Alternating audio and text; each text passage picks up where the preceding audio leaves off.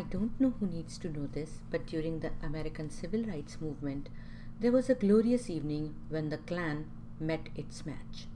Hi, my name is Nirja, and today I will tell you a little story about the Lumbee tribe of North Carolina.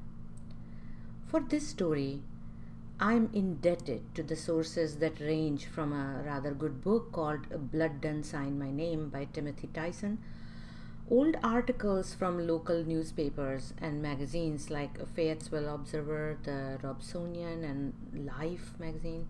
These are all readily available online in archive format and even Wikipedia because if one needs a quick reference, there is nothing like it.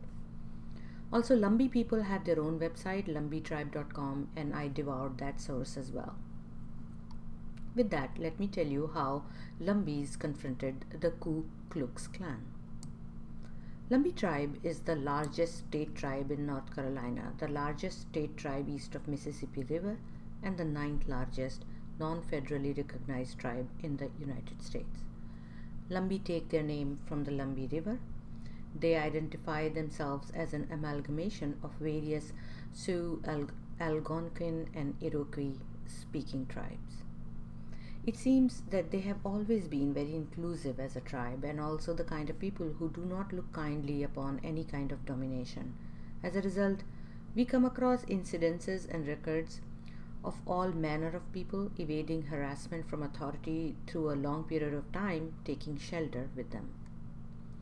There is a record from as early as 1772 telling us about their effort to deny taxes to the colonial government. During the Civil War time, they had a Robin Hood like person called Henry Lowry. He was of a mixed ancestry, and his father and uncle were executed by the Confederate Home Guard.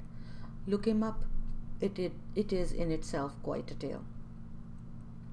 We are, however, going to talk about a more um, recent event. Well, recent ish. Year was 1957 and the local KKK had themselves a grand wizard named James Cole. Oh, he used to call himself a grand dragon. He was quite popular among his kind, and his rallies used to draw large crowds. I'm telling you this so you will understand the reason of his later delusion. Cole was quite enthusiastic about inciting violence against people of color. In fact, one of the popular after rally activities for them used to be a whole Klan motorcade driving through the black neighborhoods in an obvious attempt to terrorize the neighbors. Another fun activity for them was to send death threats to an um, African American doctor in Monroe.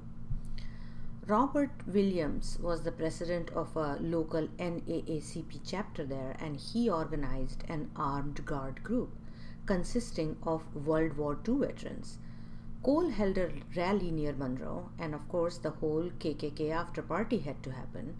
So the motorcade rode through the streets to the home of the doctor, shooting guns and hollering, hoping to scare people, especially the doctor and his family. Instead, the guards shot back. Timothy Tyson describes it in his book. Klansmen ran head on into a hail of disciplined gunfire. Williams and his friends fired from behind earthen entrenchments and sandbag fortification and sent the Klans fleeing for their lives. One of the men recalled, When we started firing, they ran. Them Klans halted and never did come back to our place. So, where did they go? According to Mr. Tyson, his manly honor in tatters, Cole retreated to southeast North Carolina to rebuild his following.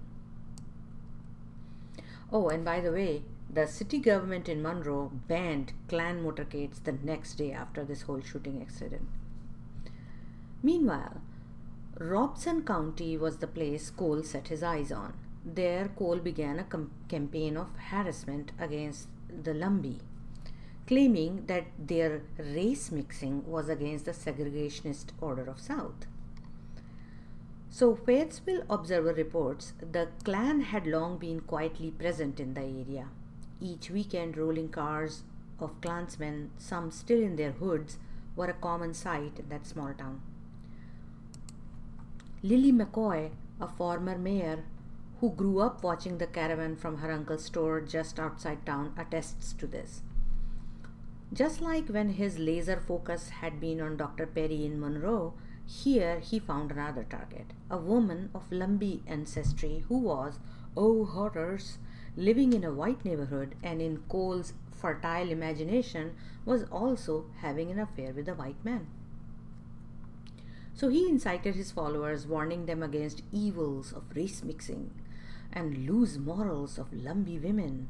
And according to Mr. Tyson, Ava Gardner, Eastern North Carolina's ho- own homegrown movie star. Why? Because the gossip of the day was that she was in relationship with Sammy Davis Jr. That's why. You cannot make this up. So in January 1958, they burned a cross in front of the house of the Lumbee woman's family. Then he organized a rally and cross burning on January 18, 1958, at a private field near Hayes next to the town of Maxton. Cole bragged that 500 Klansmen from across the Carolinas would gather to remind those Indians of their place. Fayetteville Observer quips he was right about the number, just not about which side they would be on. Other than complete idiocy, I'm not really sure why you would hold a rally in a place like that, says Stan Knick. And this is from Fayetteville Observer's very good uh, report that I'm getting this from. Stan Knick, director of UNC Pembroke Native American Resource Center, says, Other than complete idiocy, I'm not really sure why you would hold a rally in a place like that. You wouldn't hold a Klan rally in Harlem, would you? Knick went on to explain in the article to most of these guys, meaning the Klan people, it was the same old thing. They didn't differentiate between the Indian and the black population. They figured to have their usual show and go home. That underestimation was a critical blunder. Why?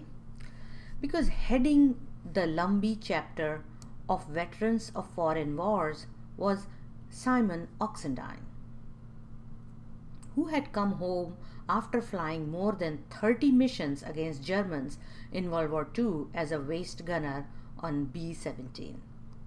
When he heard that there was a truck with loudspeaker announcing the rally at Hayes Pond location with the intention of putting Indians in their place, all he said was, Well, we'll see about that. At this time, Cole was actually warned by the local law enforcement authorities and others to not mess with Lumbee people. Robeson County Sheriff McLeod personally asked Cole to reconsider, but Cole thought he knew better. Thing is, those 500 Klansmen did not show up. I suppose they knew better too. Only about 50 people showed up to the field. They erected a wooden pole cross because what would be a Klan rally without cross burning? There was even a little public address system for Cole to feel important, but there was only one sad light bulb as the source of light. And then they saw hundreds of Native Americans gathered across the road on the sides of the field, mostly Lumbee, but others too had come, and a whole lot of them were veterans. As KKK people watched, more and more armed Indians kept joining the group around the, their little shindig. Law enforcement was there too, just a little distance away, and Sheriff McLeod asked Cole one last time to shut this rally and go home. But he got a earful of tirade from him in return. So that was that. And Tyson describes when Cole began to speak, a Lumbee rushed and smashed that light bulb with his rifle barrel. Then hundreds of Indians let out a thunderous whoop.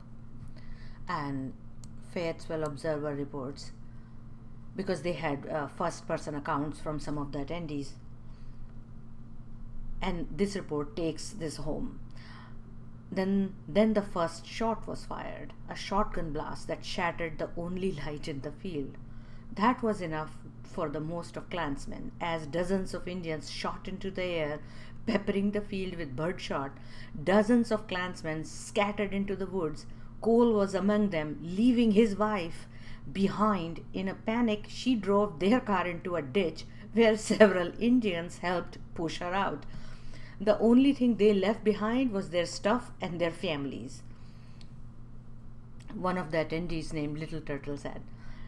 The state patrol, who had been waiting about a mile away, moved in when gunfire broke out. Sheriff McLeod, who later said he didn't want to be accused of defending the Klan by showing up early, helped find lost Klansmen in the bushes and directed them out of Robeson County.